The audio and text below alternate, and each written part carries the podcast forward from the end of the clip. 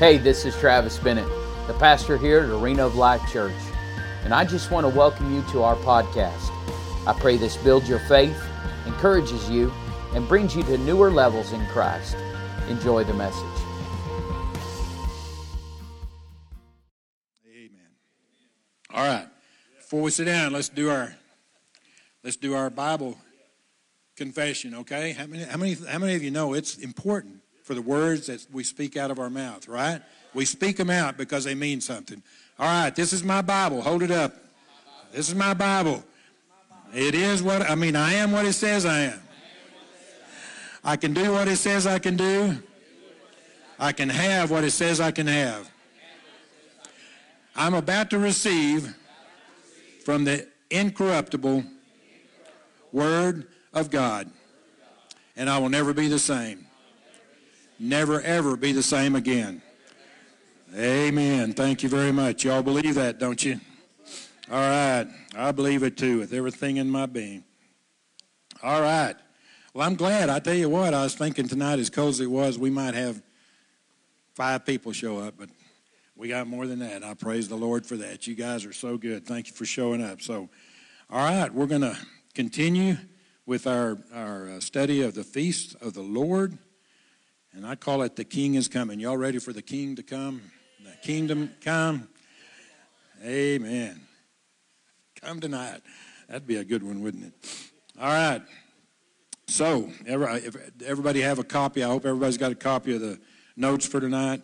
I think this is going to be. I'm I'm really looking forward to this because it's got this has got uh, every every lesson to me has some good stuff in it. But this one, this one tonight is uh, is is dear to my heart, and I'm looking forward to what's uh, what's happening. You know why? Because we're talking about the feast of uh, trumpets tonight, and everybody needs to get in their mind what the trumpets mean. And I know you're thinking about it. Everybody knows that uh, one day we're going up, uh, and Jesus is coming down, and it's going to be good.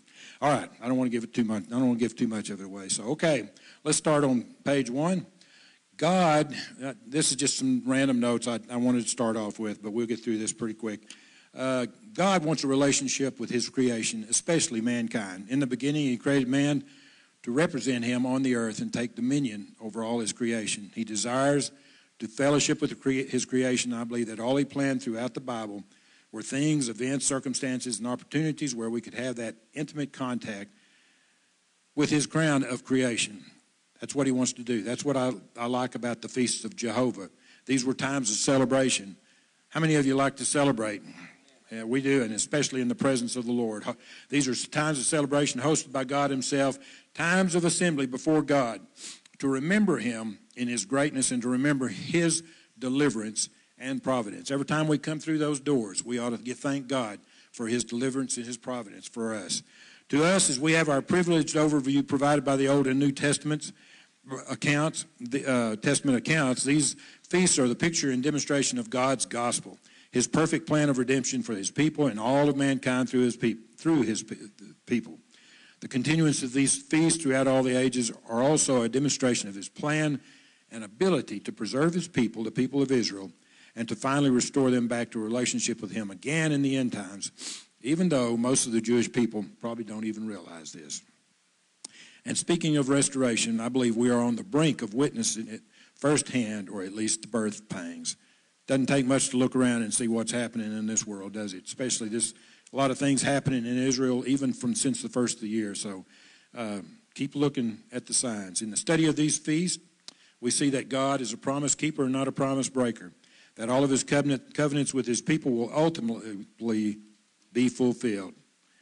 And just as his word says and has proven, God is true to his word. When he says something, it's going to take place. We have studied through the spring feast, which include Passover, unleavened bread, first fruits, and Pentecost.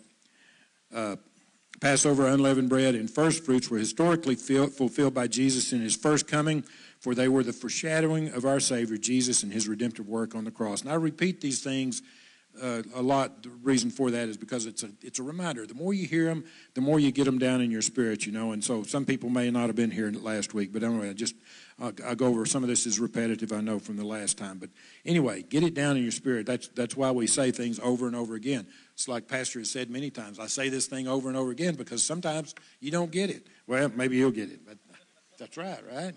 You got it. a promise keeper also, just like the Father, like his Father, Jesus, after his ascension into heaven, sent the Holy Spirit, the Spirit of grace, comfort, truth, and power, fulfilling the Feast of Weeks or Pentecost. You know, we had the first three, and then we had the one in the middle uh, 50 days later. God wants our relationship with, He wants our relationship with Him. We can't have it without being in peace with Him. That's our first thing peace with Him. And we can't do His will on earth unless we have the power from on high through the Holy Spirit. Now, last time we met, we talked about the period of time between the spring feast and the fall feast, the three to four month interval when all of the other harvests were to take place. They were finishing the grain harvest, and you remember it was, it was barley first and then wheat. And now is a very busy time with the preparation for the harvesting of grapes, olives, almonds, and all other fruits like pomegranates and everything. As everything was coming together at the same time, and more or less the summer harvest were occurring or coming. This interval will focus on summer harvesting in relation to the feast of God is ordained, as God ordained, and His plan of redemption was what we call this present age or the church age. We went over this last, that's, that was our last session. We're living in that time between heavenly fulfillment of the first four ordained feasts of uh, Leviticus 23, this time of mercy and grace where the harvest of the Gentiles is going on. We talked about that. And the yet to be fulfilled three fall feasts trumpets, Day of Atonement, and Tabernacles. And, and as we go through these three last feasts in this last season, there is a there is a present fulfillment, but there's going to be a future fulfillment, and that's what we're really uh, looking for. And during this time called the church age, when God is drawn back from dealing with his people of the promise directly, uh, he has been gathering to himself a people from out of the world, drawn to gra- faith by grace, made up of all nations, races, and cultures, united and empowered by the Holy Spirit to walk in love and truth. This is the church as we have it today. That's what we were talking about before it's, this is the Gentile church or, or the church uh, because the Jews rejected uh, him, uh, although they're saved Jews. So, anyway, that's the church as we have it today. Now, we're, we're going to talk about tonight, we're going to talk about the Feast of Trumpets, or the Hebrew way of saying that is Yom. Uh, let me see how good I can mess this up. It's Yom. Yom always means uh, day. So, Yom Teruwach. Ter, teruwach. It, it, that's got meaning, but anyway, we'll get to that. And then also as uh, uh, Rosh, Rosh Hashanah. The Feast of Trumpets is the beginning of the fall festivals. It takes place in the Jewish month of Tishri on day one and two when there is a new moon announced. It, you, by the Gregorian or Gentile calendar, it's September or October time frame. That's about when it happens. So somewhere in that mid uh, 30 days in that in between those. So um, all Jewish months begin on a new month. I didn't know if you knew that or not. Uh, they begin on the new month because they, their calendar is based on the lunar cycles. So they, be, they begin on a new, new moon. Uh, this is the only feast that actually begins at the first of the month or on the new moon. So our, our scripture for uh, our, as we carry on with this uh, in Leviticus 23 for this particular feast is uh, 24 and 25 of Leviticus 23, and here it is Speak to the children of Israel, saying, In the seventh month, on the first day of the month, you shall have a Sabbath rest, a memorial of blowing of trumpets, a holy convocation. You shall do no customary work on it, and you shall make offer, you shall offer an offering made by fire to the Lord. Now, the month Tishri is the seventh month the, of the Jewish calendar, and that, that, ought to bring to mind also it's the seventh month, so it's it's it should be you know what we say about the number seven. Uh, it's a, it's the it's, it's like the Sabbath. It's a it's kind of a Sabbath month, but it's one of the most important months on the Jewish religious calendar, and the first month of the Jewish civil year. So it's the seventh month on the religious calendar. It's the first month on the civil calendar. They have two calendars, uh, and so that's where we get the first uh, the, the, the Rosh Hashanah, which literally means head of the year, the new year. And Rosh Hashanah is not in the Bible, but it's derived from the teachings of the Talmud, or, or Jewish written text from oral tradition. Uh, the Talmud is not considered inspired, but it is considered profitable to study in order to understand Jewish history and uh, tradition. Uh, Jewish uh, tradition also teaches that um, Rosh Hashanah will be the time of, of the resurrection. So keep that in mind as we go forth. Rosh Hashanah is, is taught in Jewish tradition as it's the time of resurrection. And so um, that's why when, uh, if, you ch- if you check into it, a lot of the, the older Jews that are from Israel, they want to be born, uh, not born, they want to be buried. When they die, they want to be buried right there at Mount Olives because that's where uh, Jesus is going to set foot when he comes back. They, the, they call it the Messiah. They don't believe in Jesus, of course. But uh, the Messiah will set foot on earth when he comes back or when he comes to the earth the first time, and according to their but he will come to earth and set foot on Mount Olives. So they want to be buried there because they want to be the part of the first people that get resurrected. So that's tradition for them. So I thought that was interesting. In the Bible, the feast is referred to. Now listen to this. There's, look at all these names. This same feast, this Yom Teruah, is is referred to as as the day of remembrance, or it's referred to as the day of awakening of the of the awakening blast. Also, the day of judgment the opening of the books, the opening of the gates, the wedding of the Messiah, the coronation of the king, and a time of Jacob's trouble. And you, they, they, use these names uh, uh, interchangeably on there when they're talking about that, just depending on what facet of the, of the holiday you're talking about. Its Hebrew name is, of course, like I said, uh, Yom Teruach, um, it, which, which means day of blowing of trumpets. Remember what it said back there in the, you know, the Jews are very literal. And they say, just like it said in the scripture, a memorial of blowing of trumpets. Well, that, that uh, blowing of trumpets right there is actually, uh, you look it up in the Hebrew language, it's teruach. So they call it the, the day of blowing of trumpets. You can see by all the different names, it's, it's very rich in prophetic implication, and we'll be discussing some of these later on. We'll see very much of that because so you'll refer may need to refer back to those different names that are on there. The main purpose of the feast was to announce both the arrival of the seventh month and the start of preparation for the Day of Atonement, Yom Kippur, which would uh, occur exactly 10 days later. And then later in history, uh, this, became, this feast became the announcement of the Jewish New Year, Rosh Hashanah. I told you it wasn't in the Bible.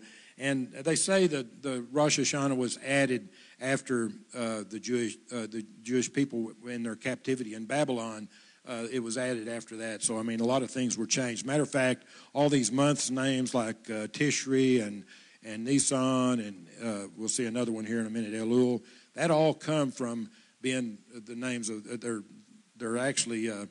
Uh, some of them could even be named. The next month before Elul is called Tammuz, uh, actually comes from a, a, Babylonian deity. So I mean, these names are. I, if you remember right, when I when I told you uh, about the names, they didn't call them by a month name like January, February, March. They call it month one, month two, or the first month, or the second month, or the third month. Like I said, they're very literal about that. They didn't have names like that for that particular deal. Those names come along later as a as a traditional thing from the from the uh, their captivity in Babylon. okay, where am I? okay, this. Uh, so Rosh, we ta- stopped with Rosh Hashanah. This period of the first ten days of the month of Tishri were considered the high holy days or days of awe. The blowing of the trumpet was always done at the first of each month, so everyone would know when the new month, month began. They had what they call watchers who would be watching to see. They'd be up on a high place in the temple area or wherever they would be, watching to see when the first sliver of the new moon would appear. It had to be confirmed by two watchers to the high priest before it was to be officially announced. So, but on this month, on the first day of Tishri, the trumpets, they, in other words, every month they were looking for that first sliver of the new moon, and they would blow the trumpets on that, and that would make the announcement of, of uh, the, uh, the first of the month. In other words, the month starts. But on this month, on this is a different. This month is different. On this month, on the first day of Tishri, the trumpets or horns were blown extra loud and extra long throughout the entire day. It's a, it's a special month. It's a, it's a uh, Rosh Hashanah.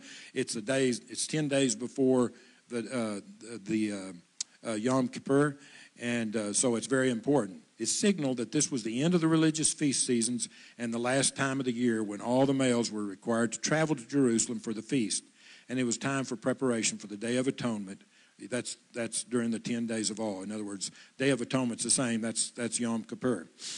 Um, I suppose it was a lot like our, uh, this, this celebration was a lot like our celebration of ringing in the, the new year, all the noise and things like that but except it wasn't it wasn't done. It's not done at midnight, and it's not with the drunken revelry that we see all over the world when we uh, come bring in our New Year. So a little different.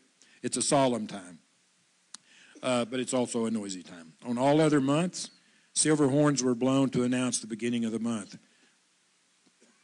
And we'll get to the silver horns in just a minute. But on this month, the month of Tishri, the type of horn blown was the shofar, the ram's horn which was in remembrance of the ram that God provided to be sacrificed in place of Isaac on Mount Moriah.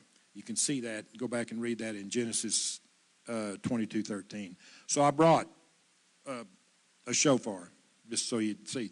So you can take take a look. This is this is actual actually a shofar. This is a ram's horn, and it's it doesn't look too impressive, does it? But that's what it is. This is the one that type that they used, uh, and and traditionally most most most used nowadays. Now, most of you have seen, and I know I've seen them, and I always thought that was strange too. But the long, you've seen the long curly ones, and on there, most of them seen it. They make a great sound, uh, and that's that's a that's an acceptable shofar too. But this is the real biblical shofar that they actually uh, use or uh, did use, and you'll see is most indicated in there. That that long shofar that they're that you see with the that's like anywhere from 24 to uh, three foot long. That is what they call a Yemenite shofar, and it's made from an antelope uh, called kudu, a kudu antelope. Uh, but it's kosher. In other words, it's acceptable because it's a clean animal.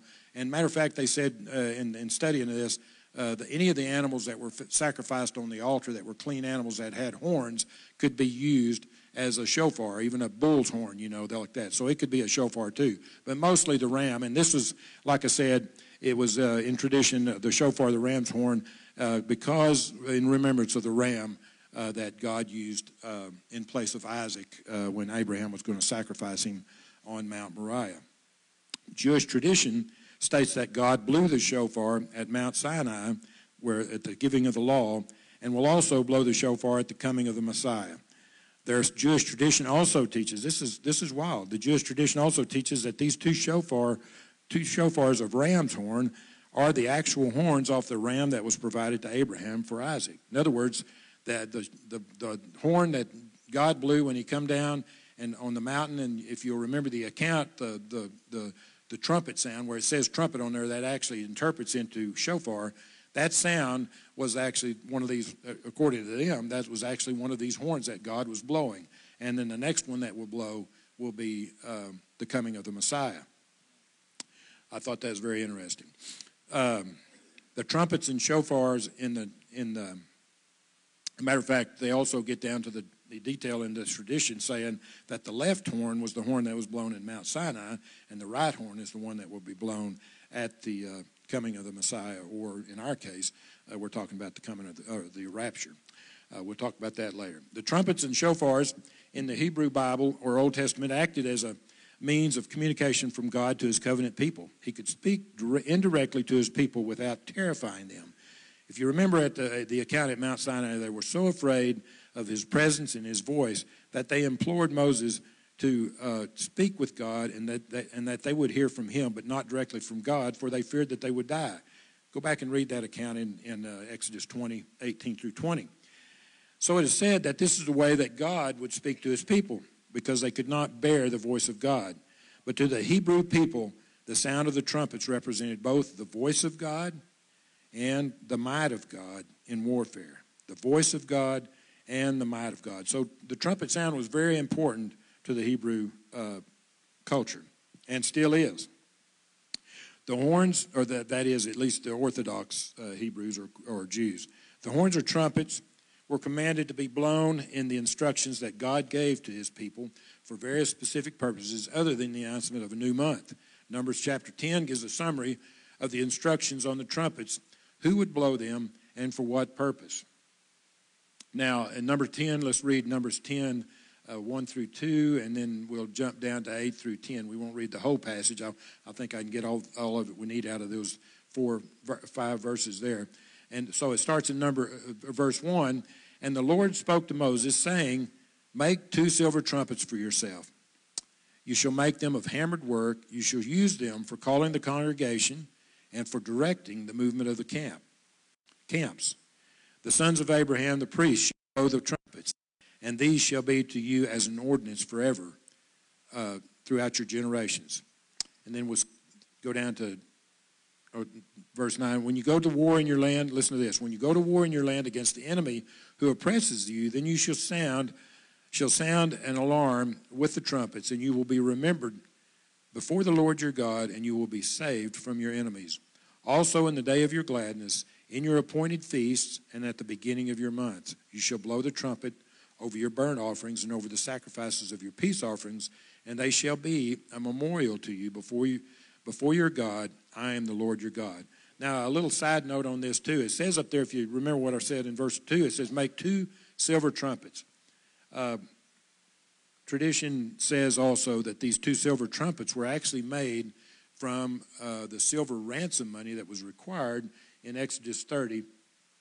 Every man had to pay a half a shekel of silver, the price of a life, which was like eight grams of silver. It doesn't make any difference if you're a rich man, a poor man, a big man, a little man. It didn't make any difference what position you were. Every man paid the same price into the service of the tabernacle.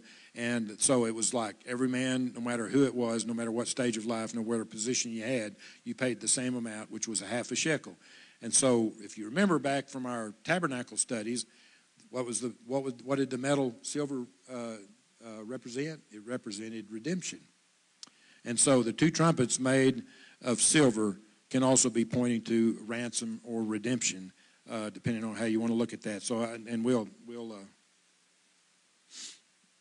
see some more about that later on, about the silver trumpets versus uh, the shofar itself. Here are the main reasons outlined in that passage for blowing the trumpets. You can you can underline them when you go back and look at your scripture if you want to, but it's all there. Uh, here are the main reasons to, to call his people to assemble, a call to begin. We're talking now, remember, we're talking about the camp of Israel, right?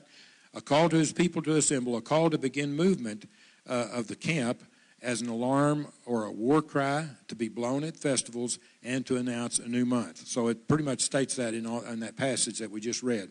Now, not in this passage, but in another time, another time the trumpet was blown throughout the land was the declaration or a declaring of a jubilee year on every 49th year Day of Atonement. In other words, when it rolled off around to be the 49th year and there was a Day of Atonement, then that started the 50th year, and so that was a year of Jubilee. And you can read that in those scripture references that I give you right there. And it's very interesting reading. I would, I would encourage you to go back and read that about the year of Jubilee. Some other examples of blowing the shofar that you are familiar with would be a, the account in Joshua 6, as we, uh, we've known, and, pastors preached on it. We've had many times about that. Joshua 6, as they moved into the promised land at the Battle of Jericho. Remember when they marched around uh, the city of Jericho? And uh, guess what? There were shofars uh, involved in that. And then uh, in the book of Judges, the story of Gideon uh, defeating the Midianites with 300 men. All 300 men were part of their armor was a shofar. And, and read the story. It, it's, it's very good to, to read that and see what happened on that particular uh, battle. Uh, something that might help you to understand the trumpet signals, and I've just put this in here so you to help you understand what we're talking about and how those signals uh, work, but uh, and how to relate to this are the bugle calls utilized in the military to signal commands on the battlefield in the noise and confusion of battle, or changes to the daily routines of, of camp. And I'm thinking about back in the day, Don, you remember our favorite uh, John Wayne Western. Uh, she wore yellow ribbon with the cavalry in there. Yeah, you'll think about this. Next time you watch this, you'll pay attention to those bugle calls. Uh, an example would be the call of boots and saddles for the cavalry, which was the call signaling the men to equip themselves and their mounts immediately and could be sounded any time without uh, warning. Other military or cavalry signals would be giving directions to, to uh, forces engaged in battle, such as go forward, to the right, to the left, rally to the chief, trot, gallop, commence firing, cease firing, etc. They had a they had a horn, or they had a toot for just about everything. You know, you, you can listen to it. I listened to them and pulled them up on on the on Google just to hear the different ones, and you can see the different uh, sounds of each one of them back in those days when they still used that.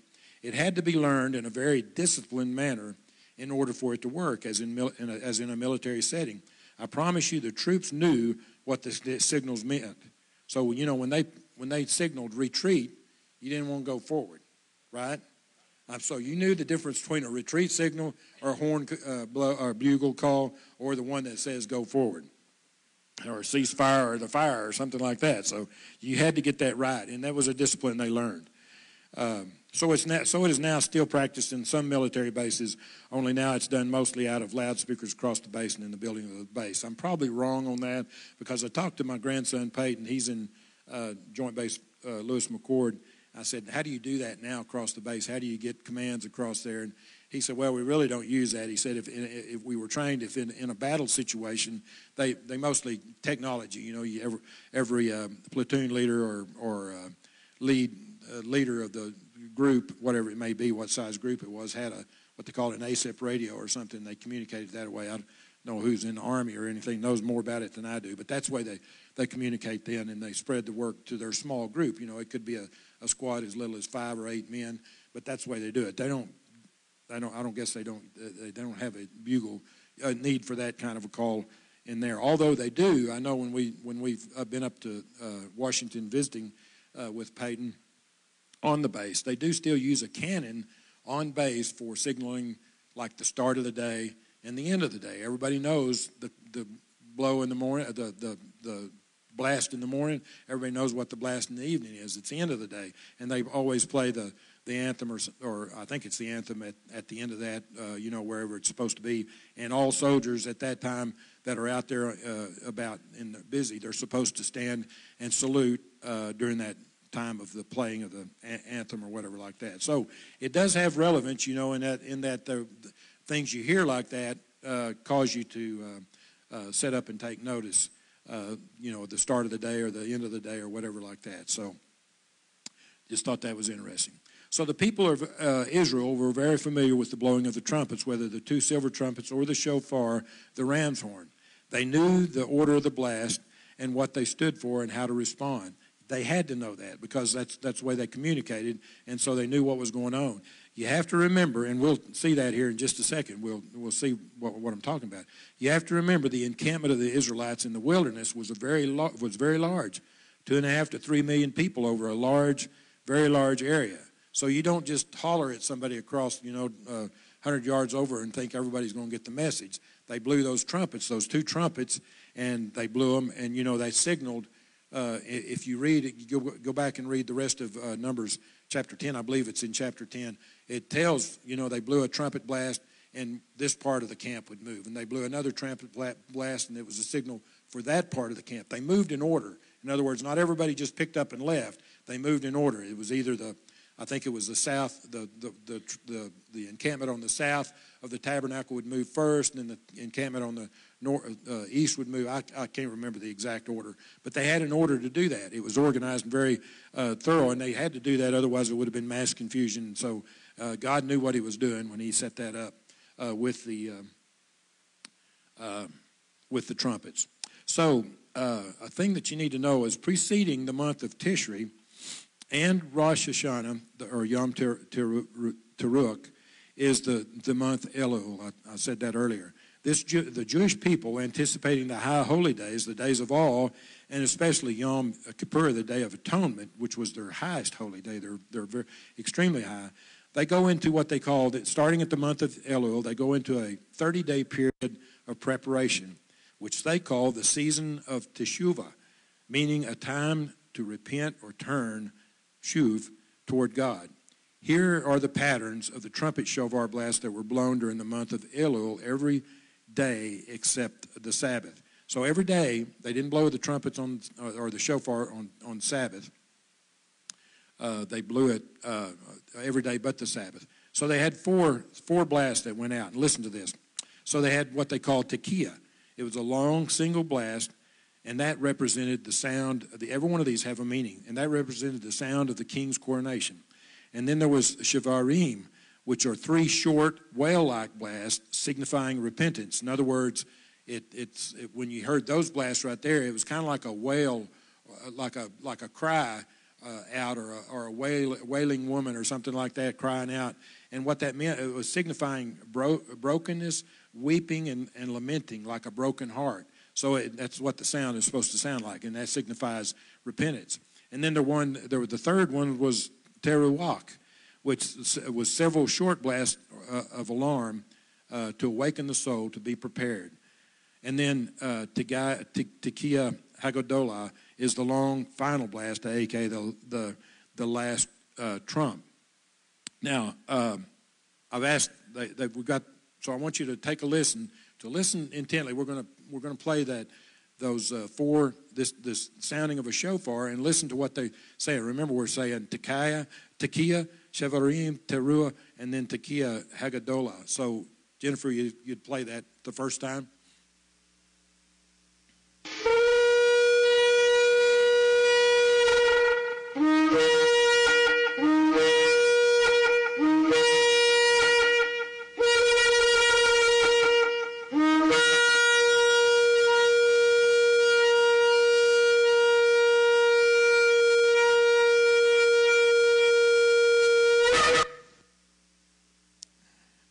Did you hear the distinction between the different ones? There are four different ones, right? You had to you had to really be listening to that. So so you know there, we had the long single blast, then we had the three short, then we had several short blasts. And normally, what they say the several short blasts are there's like nine blasts of alarm to awaken soul, and then the long blast, the long final blast. And they said usually that blast, that long final blast was like as long as the whoever was blowing it could last as far as their wind would go. So you know it'd last for a long time. These were the th- these were the things that were um, uh, every day they were for 30 days they were they were a reminder of what this time these 30 days of repentance was all about. So Jennifer, play that one more time just so we have a reference on that. Okay, I thought it just thought it was interesting.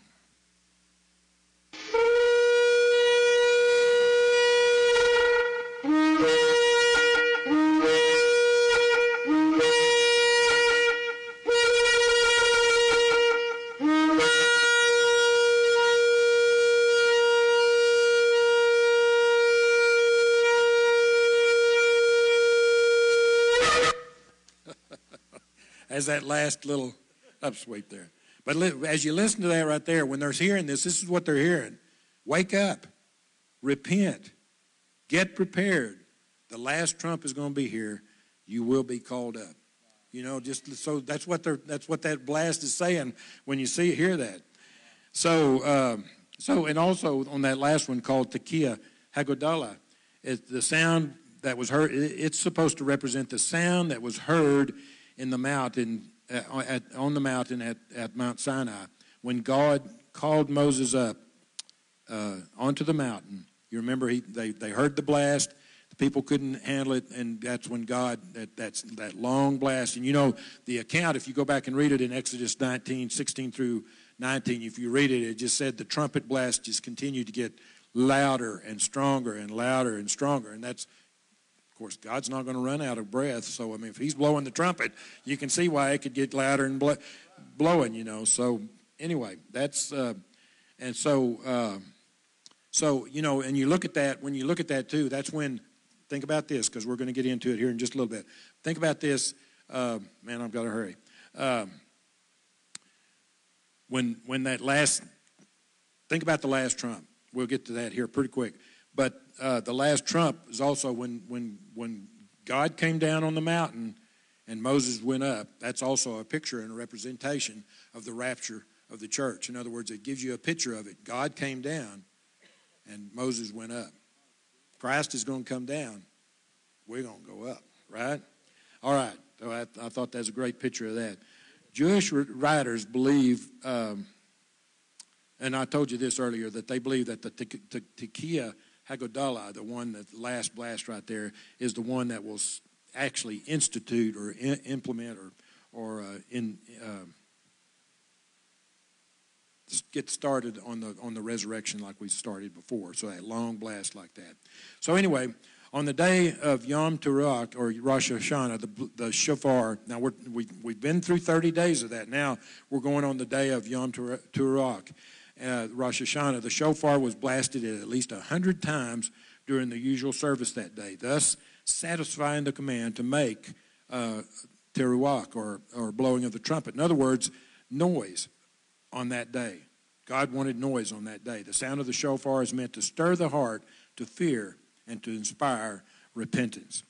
Amos 3 6 uh, made this is in the New American Standard Bible, but it says this Amos 3 6 says, If a trumpet is blown in a city, will the people not tremble? You know, if you heard that blowing like that and, and you knew what the meaning of it was, I think it would probably put a, a little shiver down your spine. Now, referring back to the earlier comment that the Hebrew people, people considered the sound of the trumpet as the voice of God, listen to this commentary by Matthew Henry. Remember, the voice, the voice of God. Matthew Henry on Numbers 10 10. It, it's just too good not to share, and I, I, consider at this point. So I just copied it right directly out of the out of the system that I was looking at right there. But here's the comment on on the on on the uh, directions that he give about the trumpets. So here Matthew Henry says, here are directions concerning the public notices to be given to people by sound of trumpet. Their laws in every case were to be divine. Therefore, even in this matter, Moses is directed.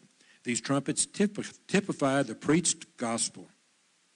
It sounds an alarm to sinners, calls them to repent, proclaims liberty to the captives and slaves of Satan, and collects the worshippers of God. It directs and encourages their heavenly journey, stirs them up to com- combat against the world of, of, and sin, encourages them with the assurance of victory. It leads their attention to the sacrifice of Christ and shows the Lord's presence for their protection. It is also necessary that the gospel trumpet give a distinct sound. I added rhema word, but I, I think you'll see what it means there. A distinct sound according to the people, the persons addressed, or the end, or the end uh, proposed, whether to convince, humble, console, exhort, reprove, or teach. The sounding of the trumpet of the gospel is God's ordinance and demands the attention of all to whom it is sent. Doesn't that line up exactly with what that? Isn't that good, Pastor? uh, it lines up exactly with those directions he gave uh, to Moses about when the blowing of the trumpet should take place. So you may have to read that a couple of times to really get all the good out of it, but I think once you get that, read read Numbers 10, those verses, Numbers 10, 1 through 10, and then read that again, that commentary, and you'll it'll start getting to you really good. So, uh, but I think once the once you get the gist of what is being said, you'll have a better understanding of how the shofar typifies the preached gospel. It also brings to mind this scripture passage from the book of John where Jesus is teaching uh, about the Good Shepherd. John uh, 10, uh, he's talking about the Good Shepherd. I only took, uh, took verses 4 and 5 out of that. And he's talking, and he says, And when he brings out his own sheep, he's talking about the good sheep, he goes before them, and the sheep follow him, for they know his voice voice of God. Remember, we're talking about it. And they will by no means follow a stranger, but will flee from him, for they do not know the voice of strangers. I thought that lined right up with that scripture there. They, the sheep know the voice of God. The people of Israel knew the voice of God. They knew the, he knew, they knew the, the, the sound of the trumpets and what it was. So earlier in this lesson, we said one of the other names this feast is known by is the day of remembrance. Numbers 10 9 that we read earlier says this When you go, go to war in your land against the enemy who oppresses you, then you shall sound an alarm with the trumpets, the shofars, and you will be remembered before their Lord your God, and you will be saved from your enemies. It is believed by Jewish tradition. This is a good one right here. It's believed by Jewish tradition that the offering of Isaac occurred on this day, Rosh Hashanah or Yom Teruah.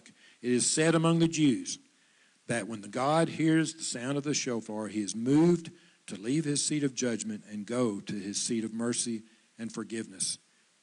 Now, that ought to be a shout of hallelujah right there when you think about it. You know, that makes you want to get out and blow your horn, right? I may practice on my shofar, and every time I need to repent, I'm going to, I'm going to blow it. But, you know, think about that. He moves from his seat of judgment and goes to his seat of mercy and forgiveness. thank God for forgiveness. Now, as for the spiritual significance of the feast, of trumpets for believers, trumpets being part of the last feast season, it speaks of repentance, of spiritual preparation for the coming day of atonement when the entire nation of Israel was to be judged. The present fulfillment in Jesus, uh, in the spiritual sense, has been through the call of God for all of us to, rep- uh, to repentance and to follow him. All of us had to come to repentance and to, and to call him Lord and Savior. Our warrior king to do battle during this church age which is this time of grace. And during this growing season, that's what we're in, this, this church, this, this dispensation of grace, this church age is a growing season. It's our job to work the final summer harvest while we still have time. I thought this passage by Jesus talking about the whitened harvest to be quite interesting and, convicting. This is right after this is right after Jesus had his little talk with the, the Samaritan woman at the well when he asked her to draw him uh, some water, and then she said, "You don't have it, uh, you know." Uh, you don't have anything to draw water with. And he said, if you would have known who this was, I would have given you a, a river of living water. But anyway, and, and she told, he, he's the one that told her, you know, that you were, you had five husbands. But anyway, and his disciples come back and they were surprised and marveled that he ta- even talked to her, a Samaritan woman. And Jesus said this, do not say, there are still four months and then comes the harvest. Behold, I say to you, lift up your eyes and look at the fields, for they are already white for the harvest. So it's a wake up call. I look at this as a wake up call for there's there's Samaritan women, there's other people out there, there's people that are the harvest is out there if we'll just sit up and take a look and see the whitened harvest out there that we got work to do while we're in this church dispensation. Though that's just a little side note there. Jesus set up his kingdom on earth in his people. He is our warrior king and has already won the battle for us over Satan. Thank God for, the, for winning the battle. He is called the horn of our salvation. Horns were blown in triumph when a king won a battle. So even to this day, uh, the Jewish people, they even even during this time, they say even during this time in in uh, in Israel with all this uh, uh, this COVID related stuff that's going on, they're having such a time with this that many people have mounted up to and, and, and have started blowing the shofar every day because they want God to remember his people. You know, so they still use that today. They're blowing shofars every day over in, in Israel. Now let's look at what we see the prophetic implications and fulfillment of this feast. If you recall in our studies of the first four feasts, uh, Passover, unleavened bread, first fruits, and Pentecost, all were fulfilled in order and precisely on the day, the appointed days of the feast.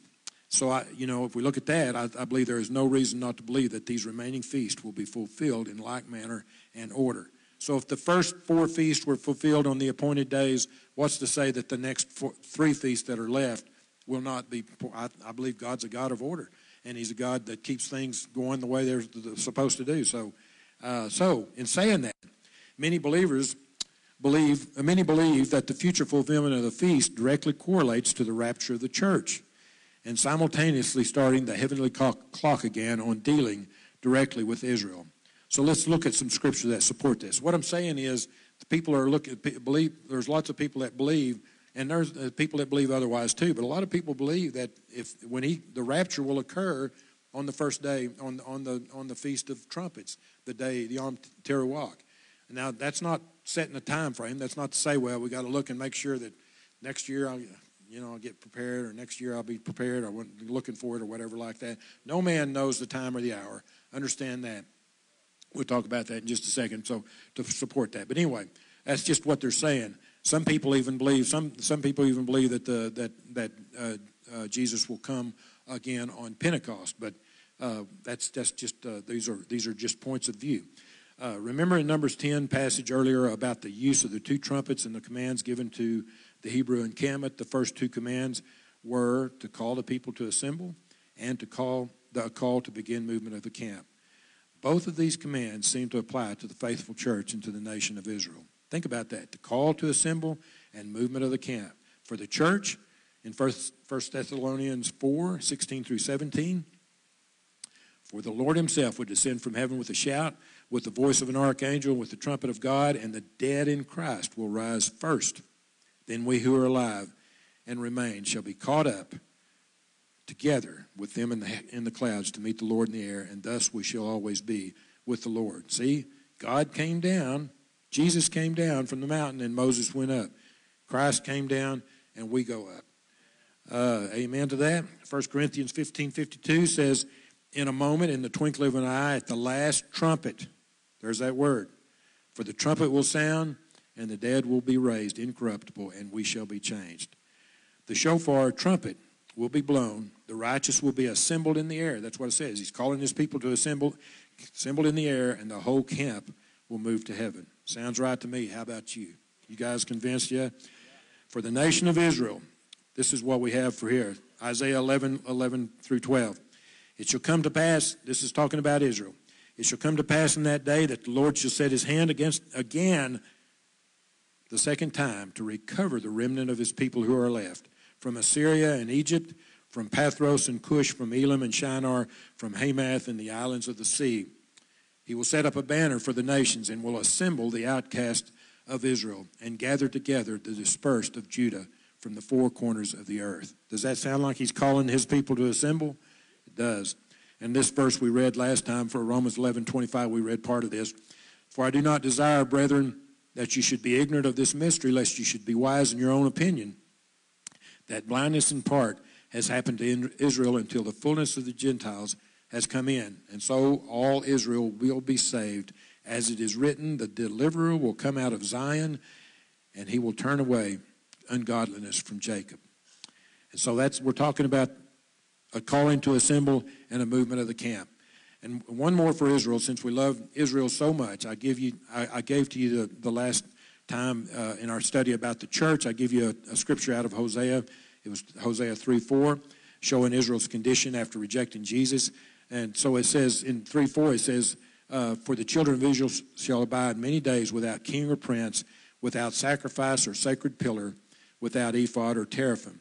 But if you read the very next verse in Hosea 3 5, it says, Afterward, the children of Israel shall return and seek the Lord their God and David their king. They shall fear the Lord and his goodness in the latter days. See, that's talking about bringing back Israel. I think God's got that, uh, that all worked out uh, for that. So, as for Israel, the shofar, the trumpet is blown, the remnant of his people are gathered from the four corners of the earth. Then, the, when the fullness of the Gentiles has come in, that's, that word is fullness of the Gentiles has come in, meaning the catching away of the church, and we see a return to the land and seeking of God by Israel. In other words, one day when they hear that trumpet, I, I believe it's going to happen. I mean, this is the way I believe it's going to happen. That trumpet's going to blow. It may not be a sound that the whole world hears, but the believers, the ones that are in Christ, will hear that and will disappear.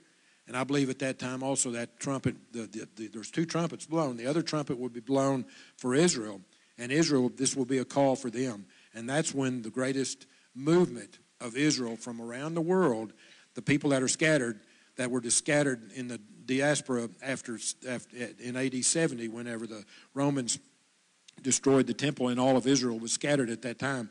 Those faithful uh, Orthodox, the people that believe, they will start gathering. I know, you know, we have a, a, a, partial gathering back in now, but I believe there will be a gathering like never before uh, when that time happens uh, back to Israel. So what we see here is what God is that God has both a heavenly fulfillment planned and an earthly fulfillment planned as we approach the spiritual and last uh, feast of trumpets. And when I say last, I believe once the last feast of trumpets happen, there won't be if we believe that away, uh, you know that it'll happen at that time. Whenever it does happen, there won't be a need for feast of trumpets anymore. As far as I understand from what the Bible says, the only feast that we'll we'll uh, celebrate when we uh, are with Jesus in the either in the thousand years or in in heaven will be the Feast of Tabernacles. But we'll talk about that later. So, when that fullness has come in, what uh, most would say is the end of the dispensation of grace. Uh, this is where we believe it will be the time of the rapture, or the word uh, the word in the, in the Greek is harpazo or or catching away of the church and the judgment of revelations begin of the revelation begins on the eve of the world. So here's a note. Rapture is not a biblical word. Y'all i hope y'all knew that.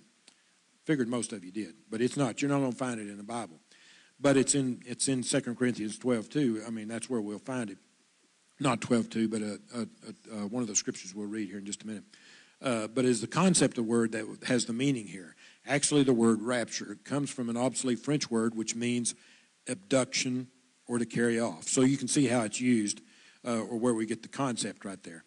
Uh, Paul had his own rapture event in 2 Corinthians 12 2. Go back and read that, uh, and you'll see what I'm talking about. I don't have time to cover it tonight. God will be dealing with both the church and his covenant and with his covenant people Israel at the same time. The caught away church will be in heaven receiving their rewards and attending the marriage supper of the Lamb, while covenant Israel would be going through a time of trial and testing along with the rest of the world. Some re- refer to this as the time of Jacob's trouble. Remember, I told you that was one of the names that this feast was called. This feast day was called is the time of Jer- Jacob's trouble. We'll cover that, I think, in the next uh, when we uh, when we talk about the next feast coming up, Yom Kippur.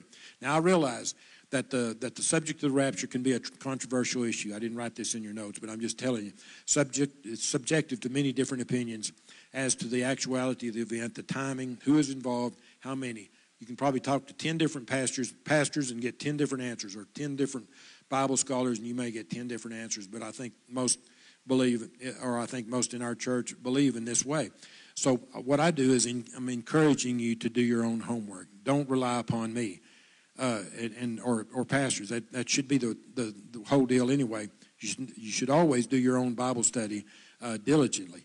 Be like the Berean Christians in Acts 17:11 who searched the scriptures daily to find out whether these things were so. In other words, they didn't take Paul and Peter and everybody else at their word. They searched the scriptures to make sure that what they were saying was actually in there. So, anyway, moving on. When times of judgment have come upon the earth, God has always evacuated his people. Two examples Noah's Ark and Sodom and Gomorrah. You, both, you, you know both the stories. Noah's Ark, there was only eight left, everybody else was destroyed. Sodom and Gomorrah, only Lot and his family were removed uh, from uh, Sodom and Gomorrah. And so you know the story about that. Also note that after, and, note this, go back and look at this in Revelation uh, uh, chapter 4. You can, after chapter 3, which chapter 2 and 3 deals with the seven churches of Revelation, uh, the church, the churches are not mentioned again after chapter 4. Uh, this is an interesting point because if you read chapter 1, verse 1 and chapter 4, uh, you will see that there's a trumpet mentioned in there. So I, I, I, didn't have time to cover all of that in here, but that's good Bible study for you to go back and look when we're talking about a time of rapture or when the rapture might occur. So this feast called Yom Teruah occurs on the first day of the seventh month when the new moon is first sighted, meaning they only needed to see a small sliver of the crescent. The watchers had to be faithful throughout the night in order not to miss it. This means that they had to be very alert and watchful to give the signal uh, to sound the new month of Tishri. This tells me that we need watchfulness on our part to be prepared for the days of the Lord, for the day of the Lord. 1 Thessalonians uh, chapter 5, verse 4 through 6 says, in verse 4 it says, But you, brethren, are not in darkness, so that this day should overtake you as a thief. You are all sons of light and the sons of the day. We are not of the night uh, nor of darkness. Therefore, let us not sleep as others do, but let us watch and be sober. Titus 2:13 says, Look, looking for the blessed hope and glorious appearing of our great God and Savior, Jesus Christ. And then 2 Peter 3:11 through 14 Therefore, since all these things will be dissolved, what manner of person ought you to be in holy conduct and godliness? You need to go back and underline that when you get a chance. Looking for and hastening the coming of the day of God, because of which the heavens will be dissolved, uh, being on fire, and the elements will melt with fervent heat. Nevertheless, we, according to his, his promise, look for new heavens and a new earth in which righteousness dwells. Therefore, beloved, looking forward to these things, be diligent to be found by him in peace without spot and blameless. Matthew 24, 36 through 44. I know it's a lot of scripture, but it's important. But of that day and hour no one knows, not even the angels of heaven, but my Father only. But as the days of Noah were, so also will be the coming of the Son of Man be. For as in the days before the flood they were eating and drinking, marrying and giving in marriage, until the day that Noah entered the ark, and did not know until the flood came and took them all away.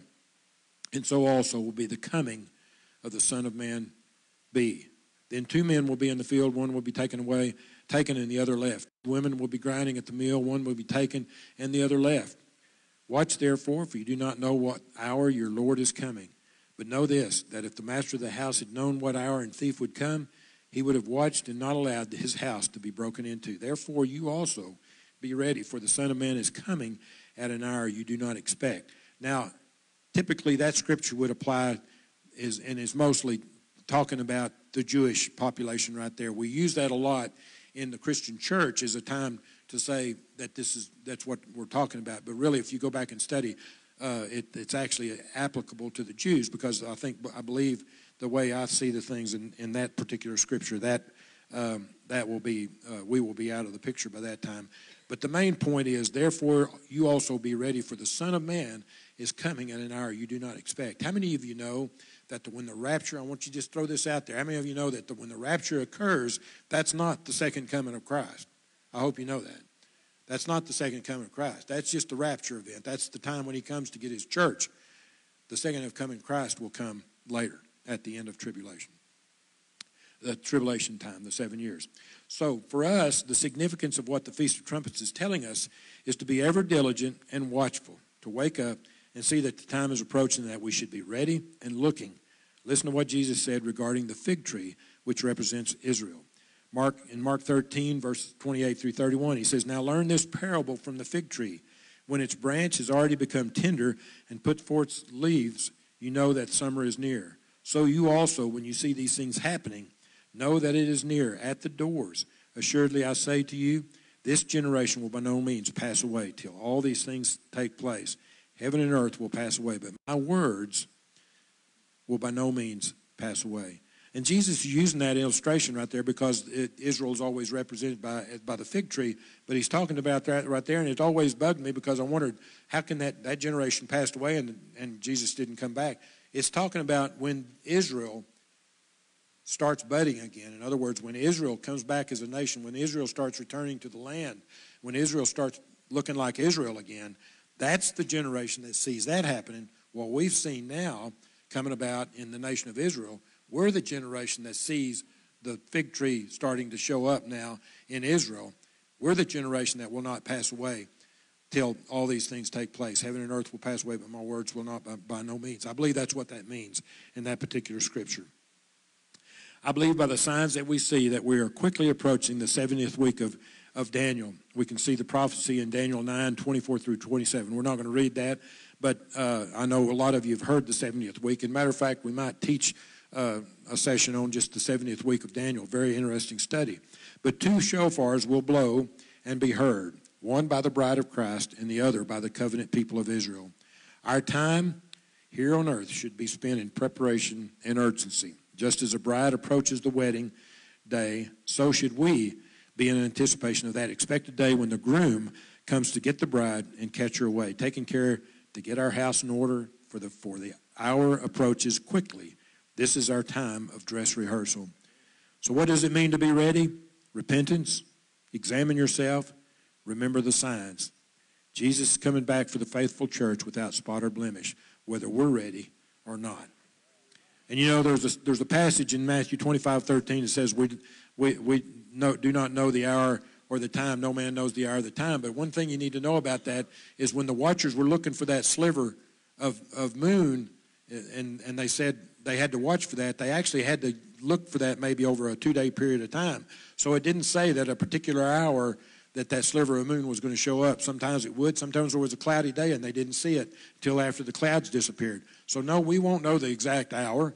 But I think by the signs that we can see and to see what this is indicated here, the signs that we see, we'll know that we're in the season when that, that's going to happen. I believe that's going to happen soon. So as we said before, you know, the watchers had to give the signal to the high priest, right? Or had to give the notice to the high priest. Two watchmen.